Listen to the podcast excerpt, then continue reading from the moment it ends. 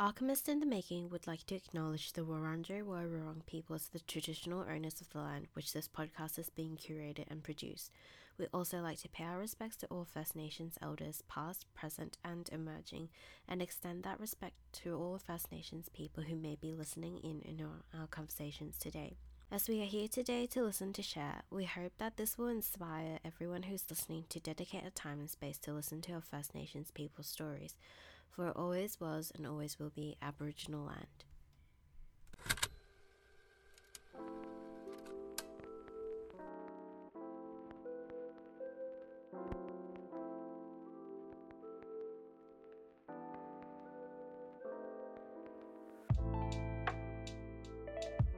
Hi, everybody. Welcome to another episode of Alchemist Podcast Season 4 Hero Phenomena. I'm your host, Kimberly Ho, an architecture graduate who is also a writer, and I'm interested in architecture's intersection with anything and everything. So, Season 4, we are still ongoing with the content. I'm so sorry for my hiatus, but joining me today, I have Elliot Khan, who is one of my good friends who I met in architecture school, although there has been a bit of a gap in our correspondence around six years. But before we go into the reason why there has been a bit of a gap in our correspondence, Elliot, I'm going to let you introduce yourself to your audience. Hey everyone, uh, I'm Elliot. I started my life in architecture school and then I've moved into building design. And I think that's where Kim would have alluded to on our long hiatus in our friendship. yes, so I think this is one topic that not many of us talk about or that is not discussed about especially when it comes to studies in our architecture school are people transitioning into a different area. Evidently there has been a popular topic of people transitioning into architecture but i think it's just as important to talk about people who have left architecture because evidently it's not all like one subject isn't always for you. It may be at the start, but it isn't for you. Prior to you transitioning out of architecture, Elliot, could I get you to explain to us or talk about your experience in architecture school? So, what made you decide to go into architecture and what was your experience like? Yeah, so when I was young, my dad's always kind of told me that I had a lot of design pedigree. Every time I was walking through the streets, I would always talk about how I could design something better, how I liked the color palettes of certain things. So throughout high school, I think that was just the path that I was kind of working towards, always taking art subjects and just working towards architecture. Um, I, I did want to move into graphic design at some point, but I think just in terms of job prospects and how my dad viewed a lot of the the world, I think you know, I kind of got pushed into architecture a bit. So that was quite nice because I think, you know, um, you're a bit lost as a child. it's nice to have a bit of guidance there. Mm, yeah, it's a little bit like how do I put it? I always reference this meme or this screen grab from Daria. It's like you're telling us to decide our life career at the age of 16 or 17, you know? It's like yeah. in high school, we're always conditioned to like pick a degree, pick what you want to go into.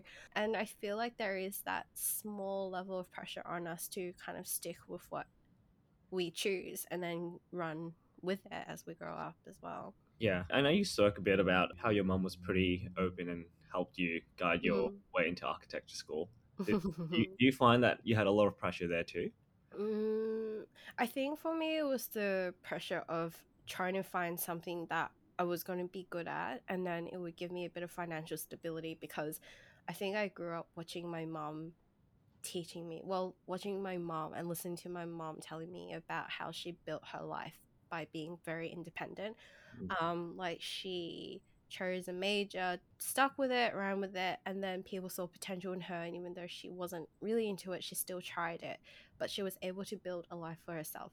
And I think something I was really worried about was was I going to be independent in that sense that I could build a life for myself as well. So I don't know if I've talked about this. I know I talked about the whole fashion situation, but I did want to go into the science area when I was younger, right? But wasn't successful, evidently, and then thought, okay, I think I'll have to go into fashion because that seemed to be the only thing I can do.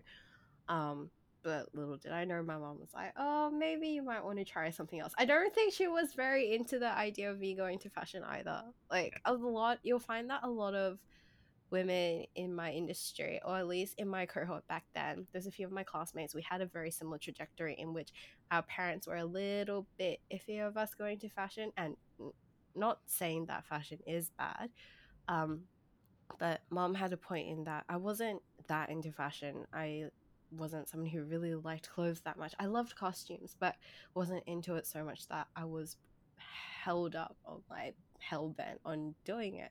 Yeah, it's it's interesting. I, I, I was just thinking just then. I was like, I wonder if everyone pushes for something a bit more creative, but Mhm. then when they look at what's more grounded and what could actually be more of a like actual life career, it's just Mhm. like the most natural thing is moving into architecture.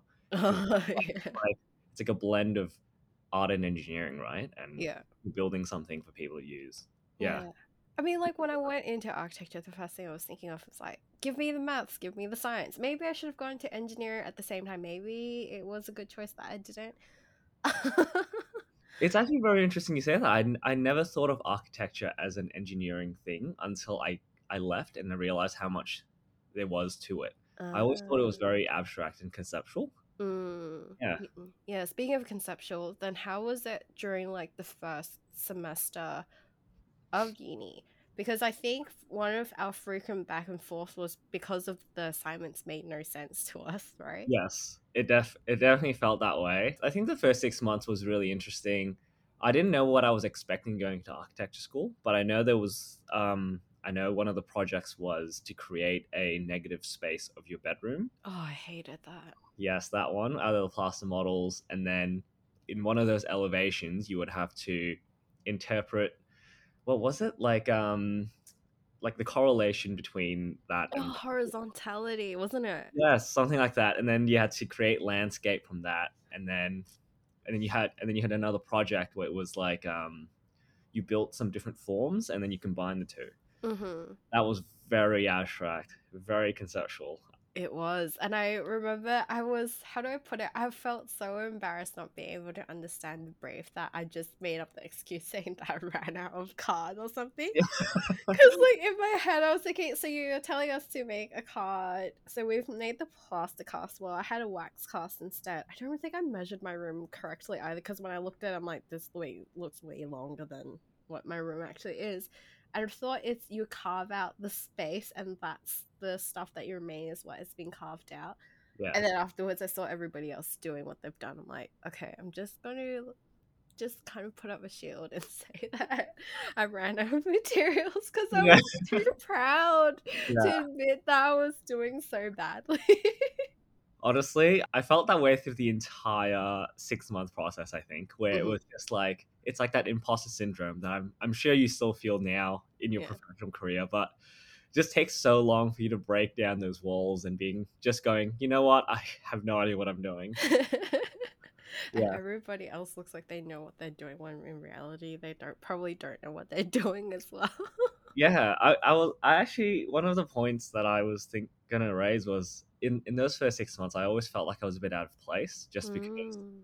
like I, I always felt like I was a bit out of my element mainly because I felt like everyone had such big personalities like um I think you had a pretty big personality Sean had a big personality You're kidding. yeah Matt uh I wouldn't say Estina had a big personality but she was very like clear with her communication Hmm. feel like everyone felt like they were really far ahead of me and they knew what they were doing. They had a really good way of refining their ideas. So for me, at that point, I was always like, "Oh man, like, is this is this really for me? Like, oh my god, everyone's so good at what they're doing, you know? Mm. Yeah, Mm, that's hilarious because I thought I'm kind of similar with you. It's like I thought I was out of place too, and the fact that you thought I had a big personality, which I'm like, really? Yeah. But at the same time, it felt like you knew what you were doing, but or like now that you explain that you felt a bit out of place, it would kind of explain like why I this is really petty. But I remember there was one time. Uh, one of the models, I wasn't sure what I was doing, and I was asking if I could see what you've done, but you asked for mine first, and then afterwards, I showed you mine. You refused to show me yours. I'm like, what's going on? Like, come on, you're really good. Like, why aren't you showing me your stuff? I was probably like, "Oh no." I was like, "Oh, finally, someone uh, someone who's um in a bit more worse position than me," and I'm like, "Oh no, I'm the worst one." yeah it, it kind of goes back to what you were saying at the start right where you're Yeah. like oh man, like I have no idea what I'm doing. Just yeah. yeah. we're still here. like in retrospect now, I think I really enjoyed how short the timelines were in between projects. Hmm.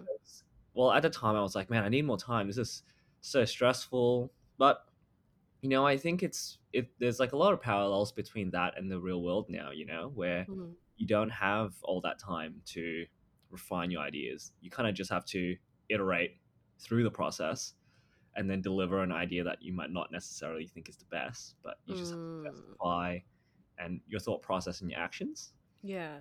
Yeah. I think it reflects down back to our personalities or in the way we've been conditioned to, I would dare I say, even when as children, it's like we want to be perfect. We crave that validation and we crave the praise from other people. And again, I know why people say that, like you, can, you only need validation from yourself, but I refuse to agree with that. It's like, no, no, no. We still need validation from other people to keep us going forward as well.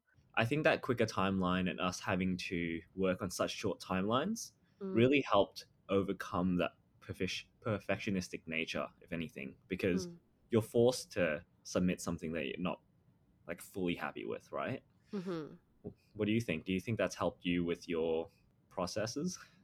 It took me five years. like, like, how do I put it? I think it took me up to like fifth year, which is really sad, but I think I still carried that problem of putting other people on pedestals. Um, how do I say it? I stopped doing it towards the final year of my uni, but I Mm. was still doing it outside, like in the more professional sense. So, um, I would say that like throughout uni, I would always look up to all these people and never think I was good enough. I will still give it a go. I'll still do my best.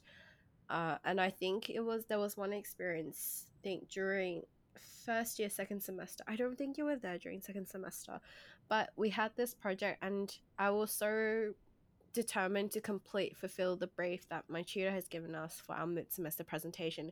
And I think I rocked up to presentation two hours of sleep, and after that, I was like, I'm never doing this ever again.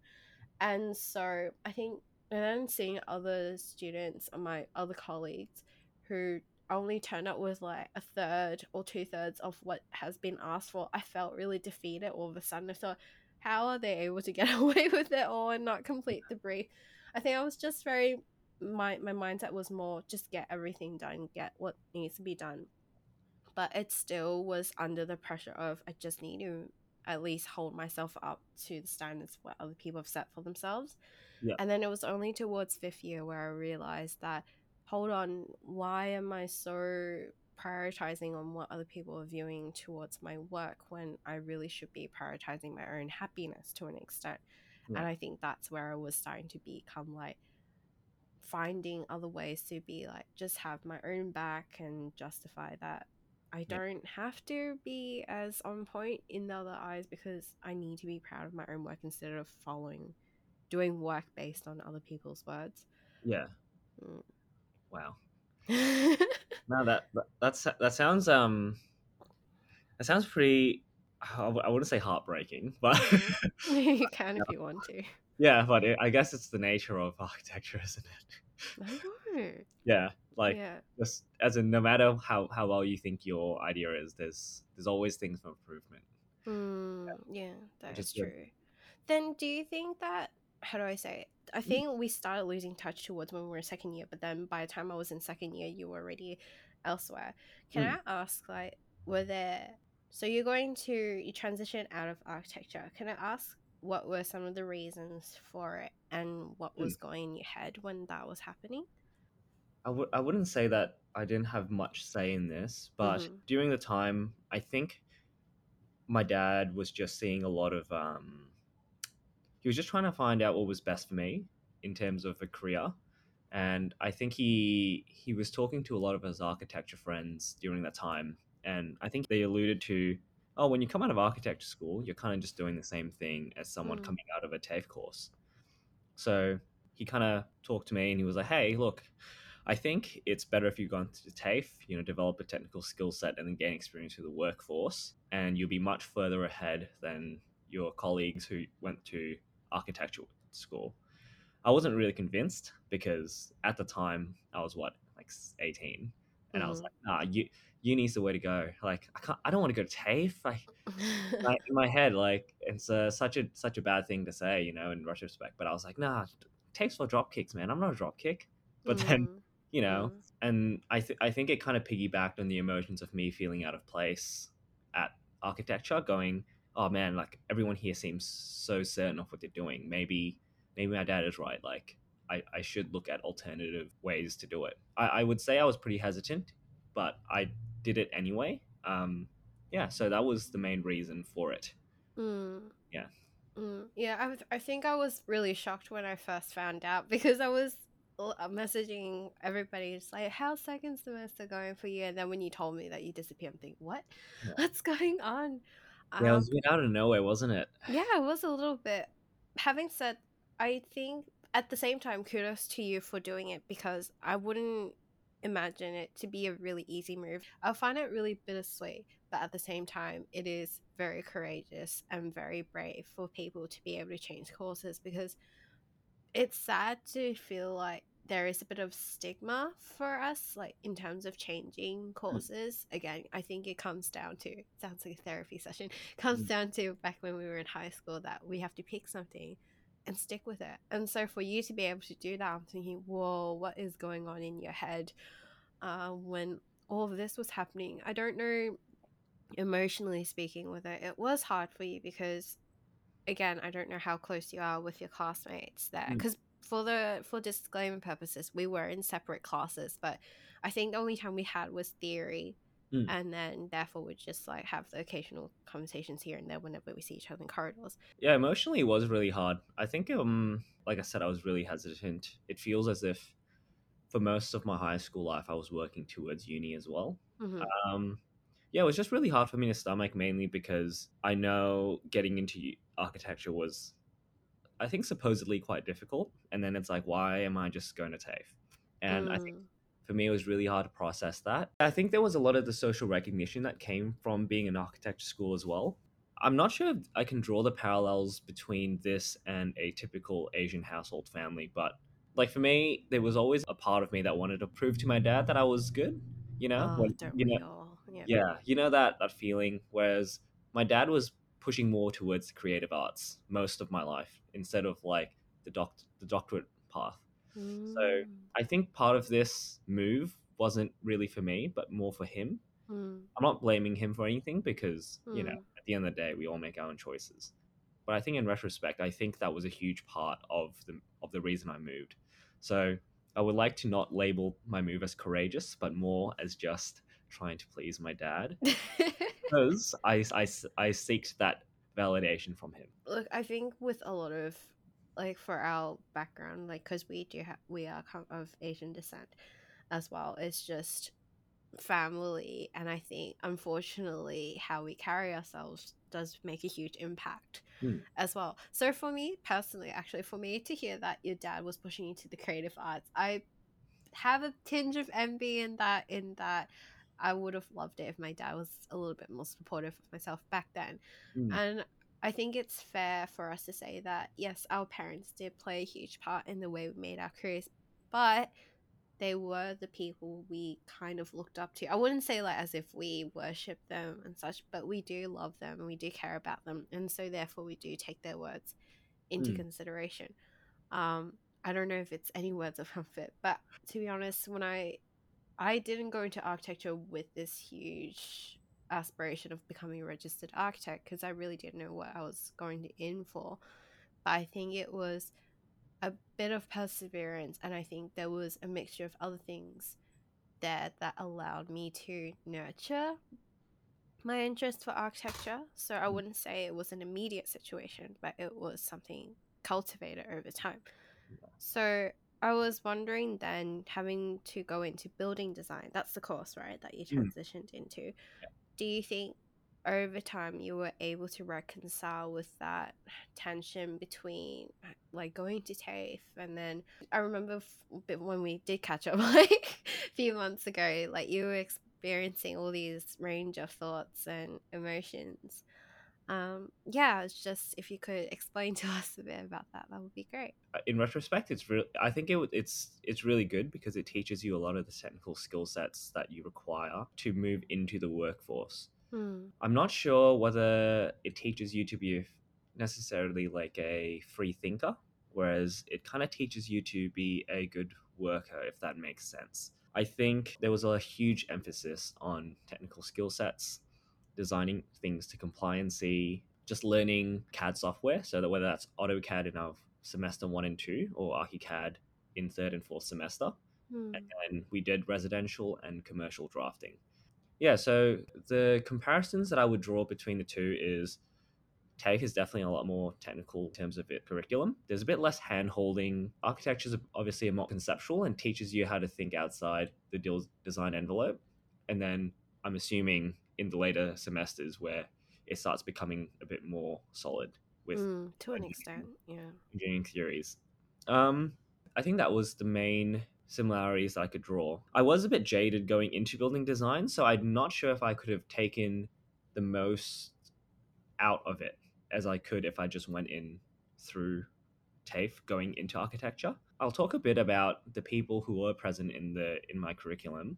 So it was a lot of people trying to make it through the ranks, either studying building design to move into architecture, or it was mature age students doing a career transition. So they had a lot of transferable skills and they just needed to pick up that technical skill set to Hmm. move into a drafting role. Because you did talk about there are some people who purposely study building design so that they can go into architecture. Mm. What was your relationship, or like, what were their reactions if you ever did divulge them into saying that you did come from architecture? And what were the conversations like? Uh, at the start, it was kind of like, oh man, why are you doing that? Like, I'm trying to get into architecture. And obviously, a lot of, oh, what, is there anything like, did you enjoy it? What was it kind of like? How come you quit?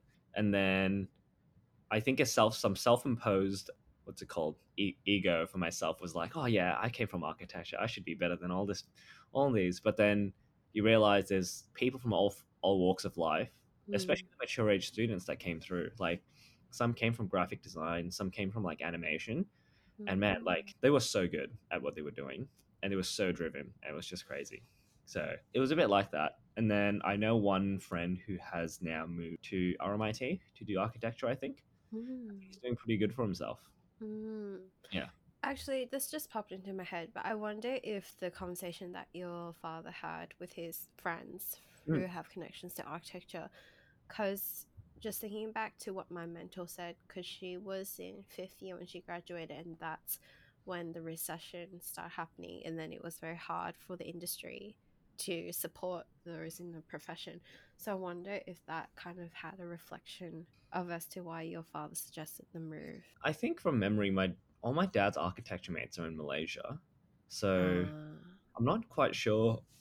I'm not quite sure what they've what they were mentioning because even now that I've Mm. gone through the system and I'm working, I don't think my role is very close to what a graduate architecture architect would be doing Mm-hmm.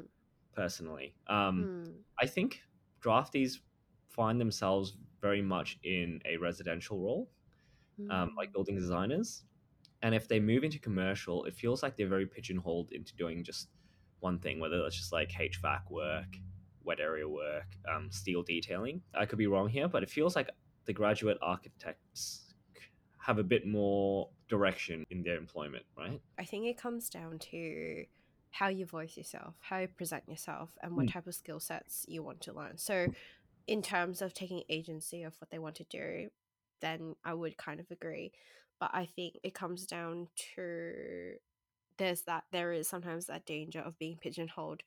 So, for instance, I'm just going to put it out there because these are some of the things I do hear sometimes is in a very corporate setting when you are in the lowest ranks, you will probably most likely do the very mundane things, which is equally as important. But if you're not strong enough, or if you don't have people backing you up to an extent and saying that I need to advance in these other areas in order to achieve what I want in the next couple of years, then you can risk the danger of forever being pigeonholed. Um, because if I think about it, like going back to the conversation that Sean and I had when it comes to looking for employment, when we were applying, we were just blindly applying for anything, anything that had a title in it. But if you look closely in the CVs, uh, sorry, not in the CVs, in the role description, sometimes it's a bit more specific. It's saying that probably purely doing drafting or purely doing graphics. Mm. And that's where sometimes some of that unfortunate circumstances is. Even myself, like I had a very different perception of what my role was going to be when I was working overseas. And then gradually it came to realize that I was just putting a different set of lens over it. And therefore I shattered my own expectations as well. Mm. And so there's that danger. Oh, okay. it's kind of the same as us. A little bit. I think it happens with a lot of people Hmm. whenever they first start off their work because, again, we don't want to come off that impression. At least I feel like that we don't want to give off that impression we're here for the money. And so, therefore, we would do anything to prove ourselves or try to prove to others that we are here to grow. But unfortunately, that vulnerability or that vulnerable position that we are in, we can be fall victims to it as well. Yeah. Um, so I think it really comes down to the types of people who comes ac- who you come across, and if you've got the right support system, then I think you'll be able to break it out sooner. It's weird because I, feel, I, I when I came out of studying, I was like, oh, this isn't for me. But then when I started working, I was like, you know what, this is really fun. Which is weird because working in a company and actually delivering work, like it felt, it's very rewarding for me. Mm, it's fulfilling because it is tangible, right? I Yeah. think that's the feeling that we all crave when Yeah. we start our job is that we can make a difference. I like to think deep down inside, we all start off as altruists or at least as optimists, but depending on circumstances and depending on what type of roadblocks you hit, that can change very quickly. Hence, the overall theme of the season is what were the small turning points or like inflection points. Mm. Those things can definitely change your whole perception of Yeah. it. Hmm. So are you more of a optimist now or a pessimist now? Hmm. I think I'm still optimist and altruist to a degree because, again, I still stand by the principle of why I want to study architecture is because I like looking after people and I can't look at blood and bones. So I'll look after them indirectly by giving them something that they can shelter in. Yeah. Uh, but I think when it comes, I think I'm more of a realist slash pessimist when it comes to how do I say it, mm, the political side of things.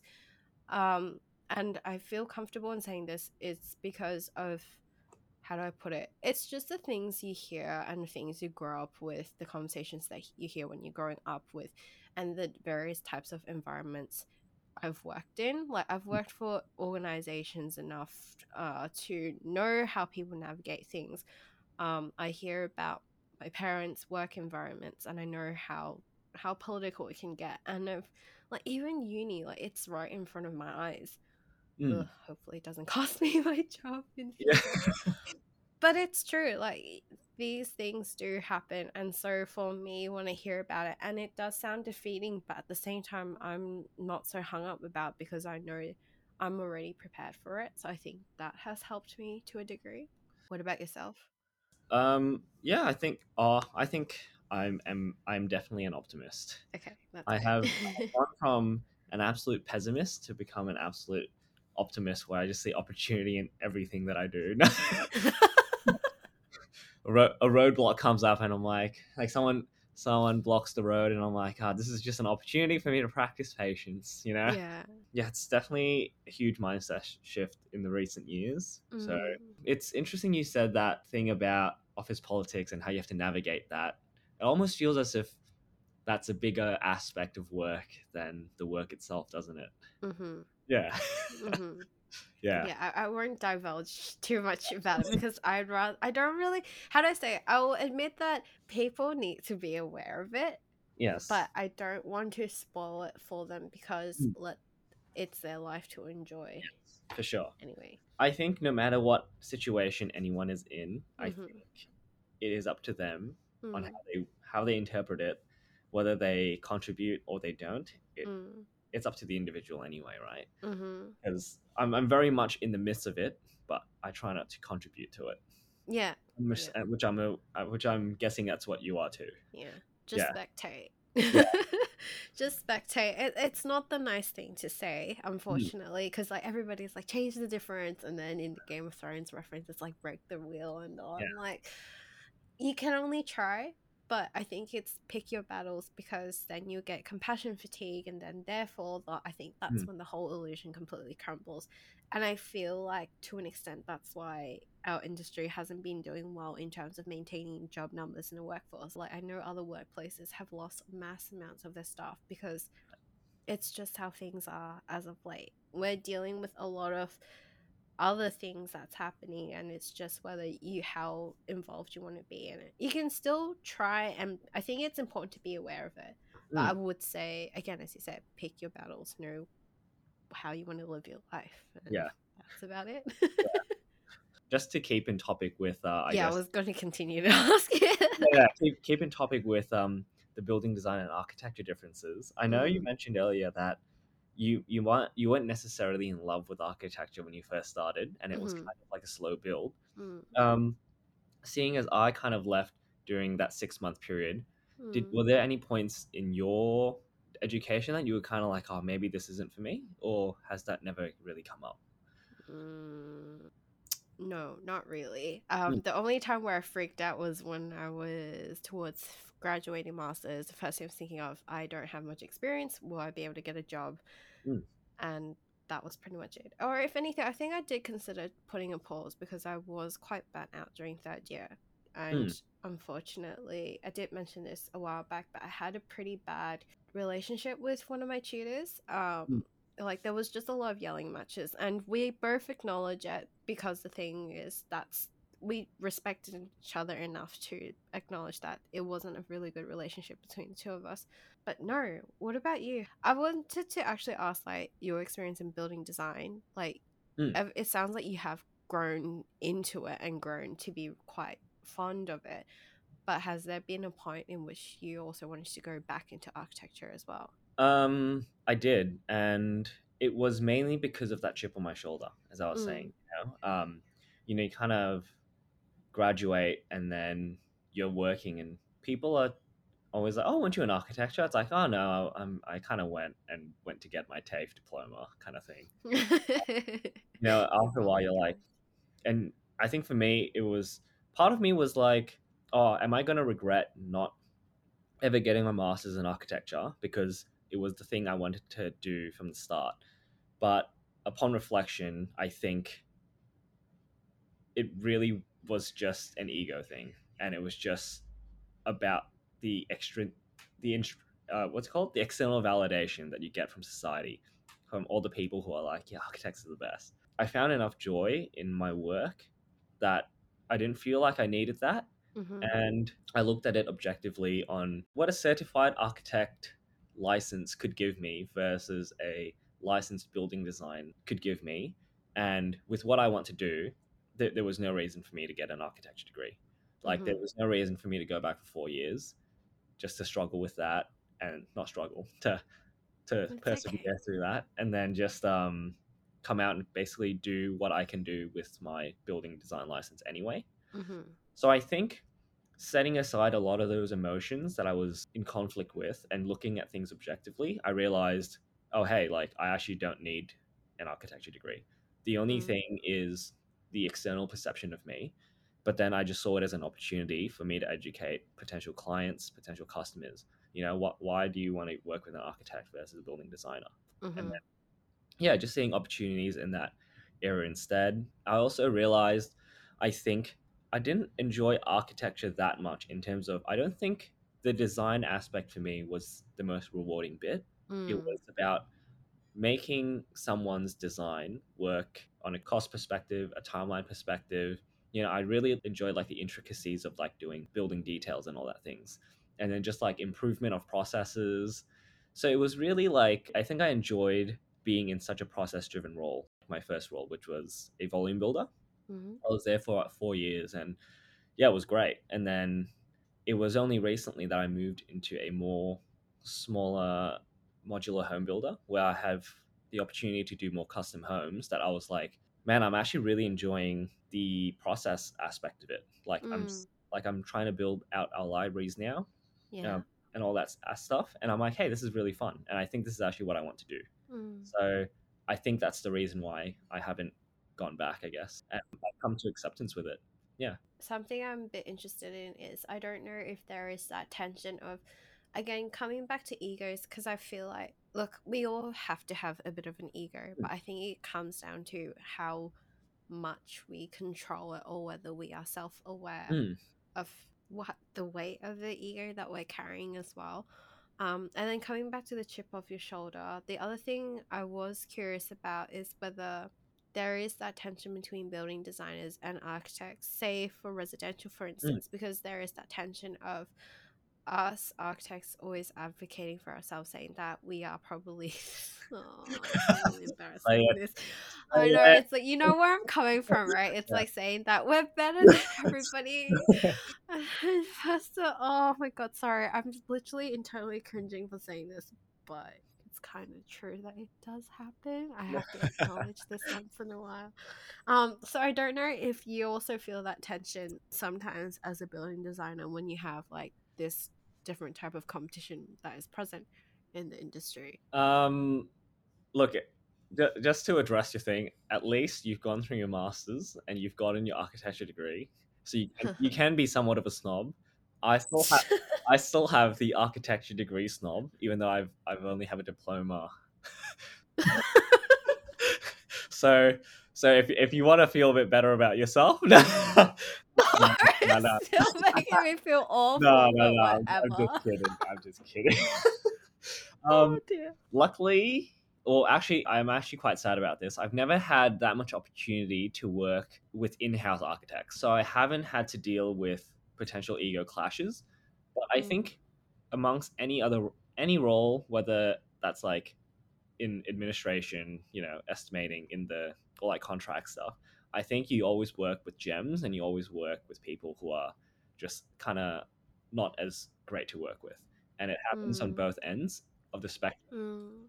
Mm. And in terms of people's perception of building design and architecture, I actually don't think it's that difficult to navigate personally, or I've just never had the opportunity to need to navigate that stuff Mm. because what I'm doing now, it's just like we just have building designers. Like we just call ourselves building designers because we don't have Mm. architects, Yeah. and clients seem to be fine with it. So I guess it just depends on the company that you work for because if clients are coming in expecting architects, they wouldn't go into a volume builder, I guess. no, not with the recent recent news that we're getting. It's a, it sucks just even looking at everything that's happening right now. Um, I don't really want it. I won't bring up names, but if anybody who's listening is looking at the news at the volume builders within Australia, it's kind. of, It is really heartbreaking to see because it's a domino effect because they are the pinnacle of actually manifesting the actualities of the work that we're putting into.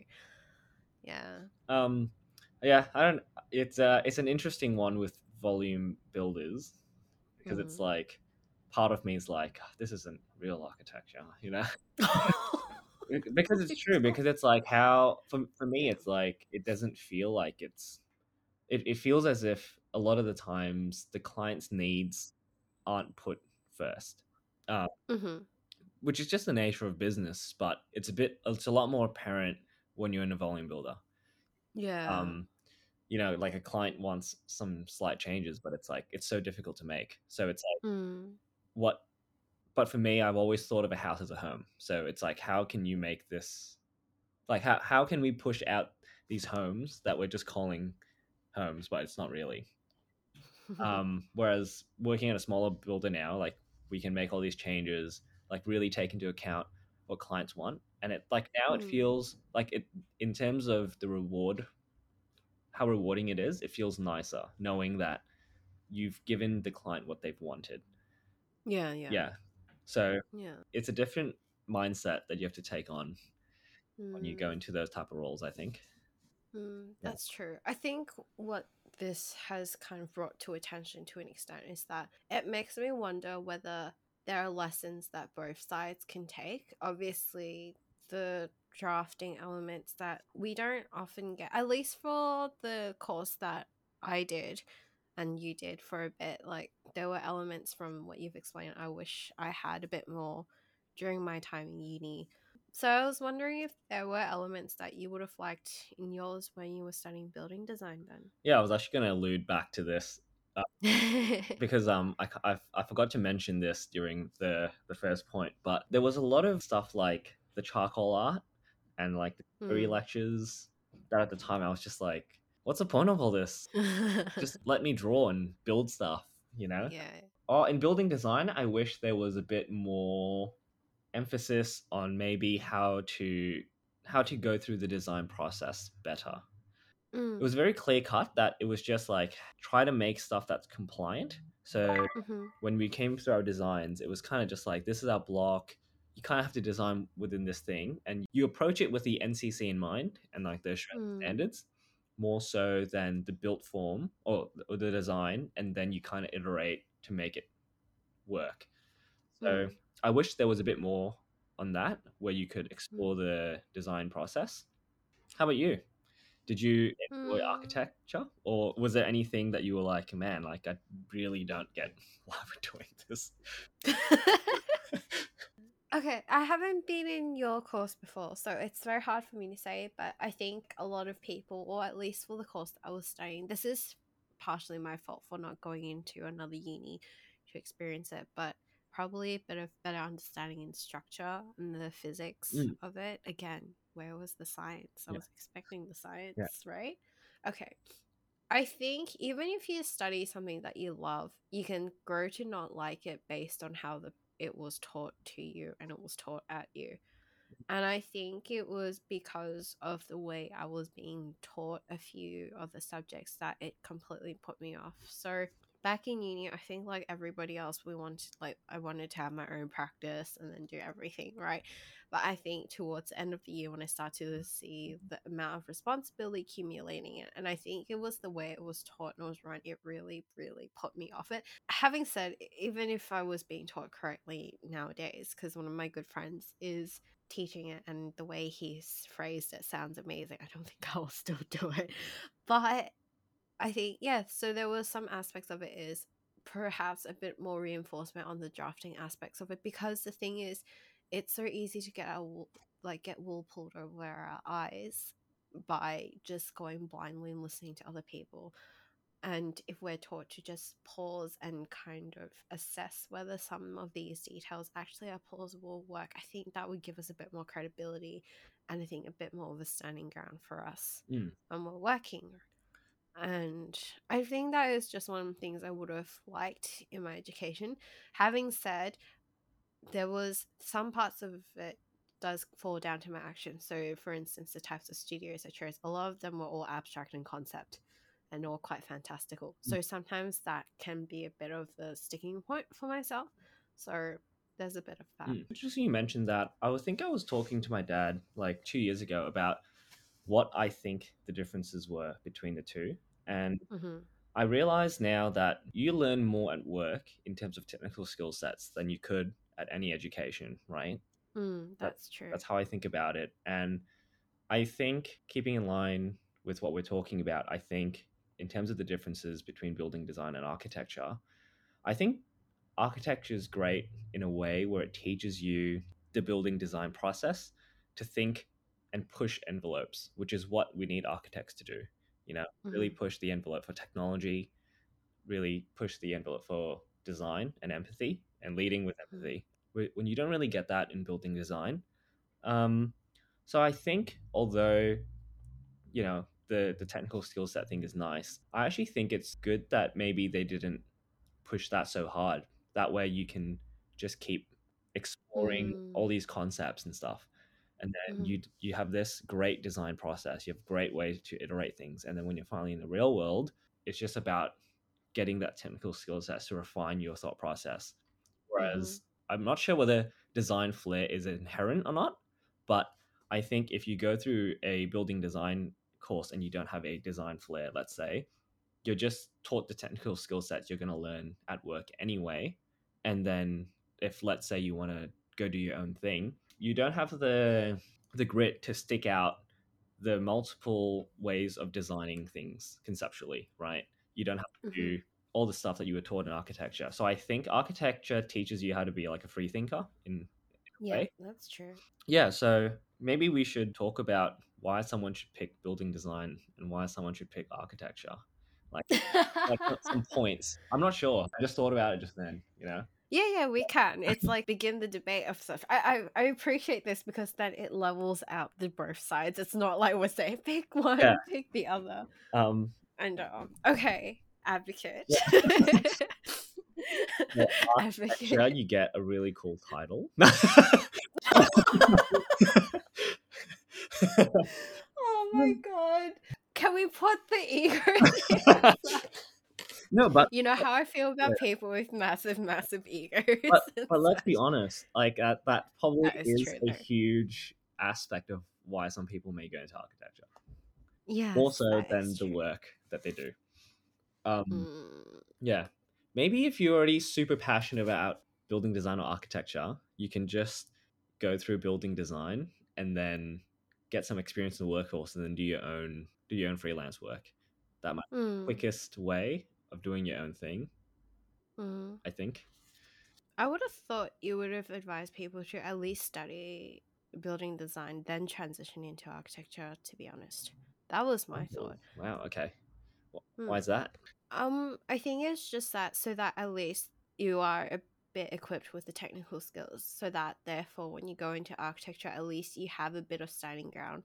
On top of that, you know what it's like to challenge yourself in terms of pushing the envelope. Because the thing is, for instance, if you want to start your own practice and pushing the envelope, but you don't know to what extent.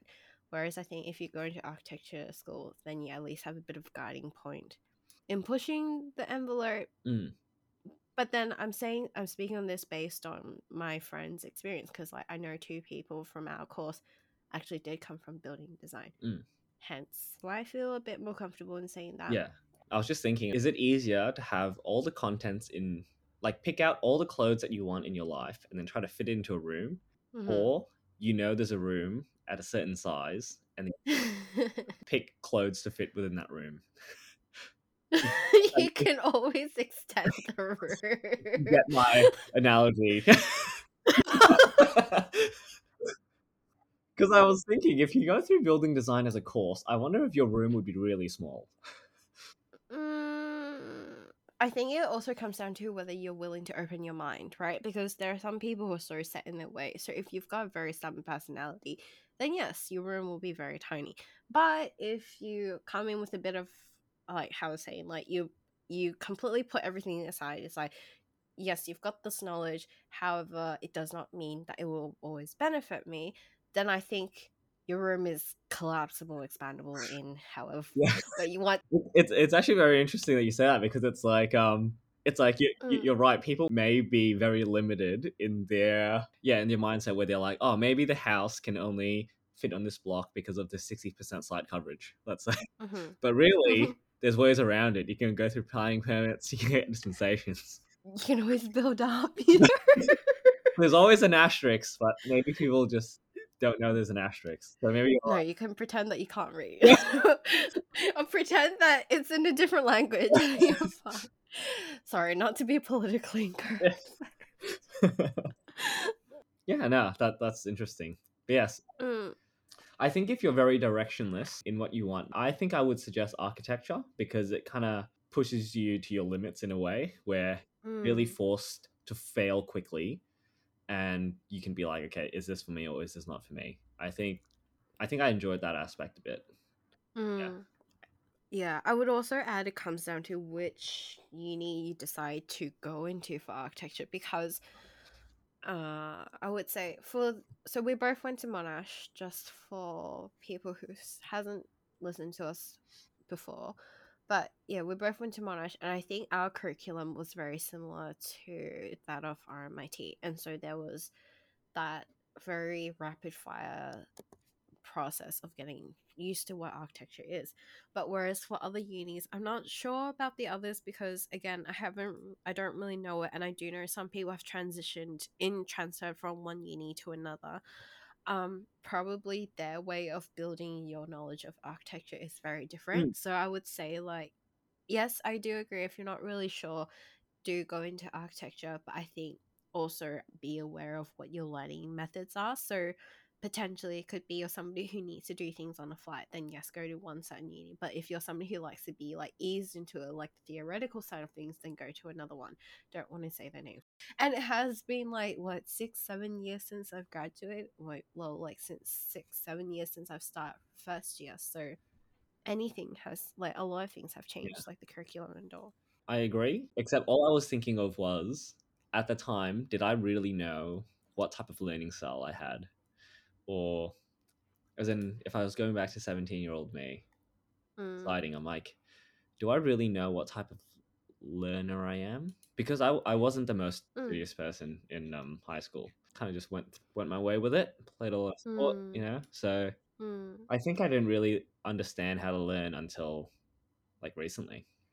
That's true. Yeah. I think going on to your point then, maybe I would amend it and say like probably know what type of environment because there was one uni I walked in, I walked back out because I knew I wasn't going to something told me I knew I wasn't going to thrive there. Mm. At least I think just go with your instincts, maybe. um, and just yeah, be diligent in what you like in the content that they say, and actually ask the hard questions to people on open day. Yeah. Oh yes, good advice. Go go to open days and actually ask questions. Yeah. Yeah. Maybe we should just write a list of questions that should be asked on open day. It's like, no, tell us what it was really like. Like ask about all nighters these How, how did you how did you go about that process? Because I just to give you a bit of context on how I decided to go to Monash and how why I Mhm. decided to do architecture. Because Mhm. my granddad wanted to be an architect, became an accountant. My dad wanted to be an architect, and he became an accountant. And they both went to Monash. Oh my god. I was just architecture at Monash was like the only pathway for me in my head. oh. Okay. So I, Uh, I'd imagine your process was actually a lot more well thought out. uh okay. Back then I knew that people mattered a lot to me in terms of my work environment. If I have a work environment with bad people, I'm like, oh, I can't do this. Um, and walked into Monash, and I think that when I went to Monash that open day, I just came up from like a revelation back then. One of the small ones was that like I wouldn't get into stage set design because that's one thing that will make people happy. Um, and then I was speaking to one of the people and say, "Oh yeah, you get to have these opportunities, and you can potentially like go into stage set, and we do work with interior people." And I'm like, "Sold." so, so I was just like, "Okay, I'll put Monash as the first one." yeah. I did start at Caulfield and I was like, man, it would have been so cool to take the train into the city and just like live that city lifestyle while going yeah, yeah. That was Yeah. that was the only thing that I was thinking about, I think. Mm. But then I guess, like again, it comes down to what we prioritized on when we were teenagers. Because I'd like to believe that. How do I put this? We had some so a bit of a sidebar before we have to wrap up the conversation because we're going over time. Yeah. Um, but we recently had some students who came to our work for our work experience, and I remember like looking at one of them, the way they were talking about themselves with so much conviction and so much certainty. I'm thinking, oh my goodness Mm. they sound like a teenager because of that confidence they had in themselves right and i'm rem- and i'm thinking yeah i feel like the way i would have talked would be very similar with that conviction and probably look at other people I'm like they don't they sh- they should have things figured out by now Yeah. like y- you think you have things figured by now by the time you're a teenager but evidently no because we're still figuring things out now that we're in our mid 20s so Yeah. I, I feel like uh, the more you go through life, the more lost you become, or the, the more things you're confused about. That's, that's that's been true for me anyway. Uh, yeah, Yeah. very true. Anyhow, I would love to continue this conversation for a very long time, except that um, this evidently this topic can definitely go on forever. So to wrap things off for now, and who knows, you'll come back another time, Elliot. Yes. What would you like to say? Like any closing words or any words of affirmation you would like to give to those who are listening or those who are a bit lost? Um. Yeah. I guess it's okay to wander off the beaten path. Sometimes the right path is not always the easiest, Mm. Don't be afraid to do what scares you. Oh, I think I think you always learn the most about yourself during these times when you're struggling, failing. So yeah, uh, it doesn't really matter what you're doing or what education, whether you go to uni or TAFE. It's just remember that what you put in is what you get out. Mm. That's lovely. Thank you so much for being on this, by the way. I'm so happy to have you. Thank you so here. much for having me. Like I said, thank you for asking me the second time because yeah, I regretted a bit the first time, but I'm, I'm glad I'm doing this now. Mm, Hopefully, this has been helpful. Um, we may have gone off a few tangents, but I think it was still quite in line. I think. mhm. Hey, that's what a podcast is about. You sometimes have tangents and then you have to go back. Yeah. uh, do you have any media handles that you'd like people to find you? Um, like uh, I do not at this current moment. that is completely fine. But maybe um, but in retrospect, I can link them. Maybe yeah. we'll see how it goes. If, if there are any, I'll definitely put them in the notes as always. And for my end, it's the usual. Uh, please follow us on Instagram if you haven't already, which is Alchemist in the Making, which is all in one word. Otherwise, find us on the website. And yeah, please subscribe and share with everybody. As much as I hate saying this, please give us the rating so that we could also spread words of comfort to other people. And we will see you for next time for another episode. Bye. Bye.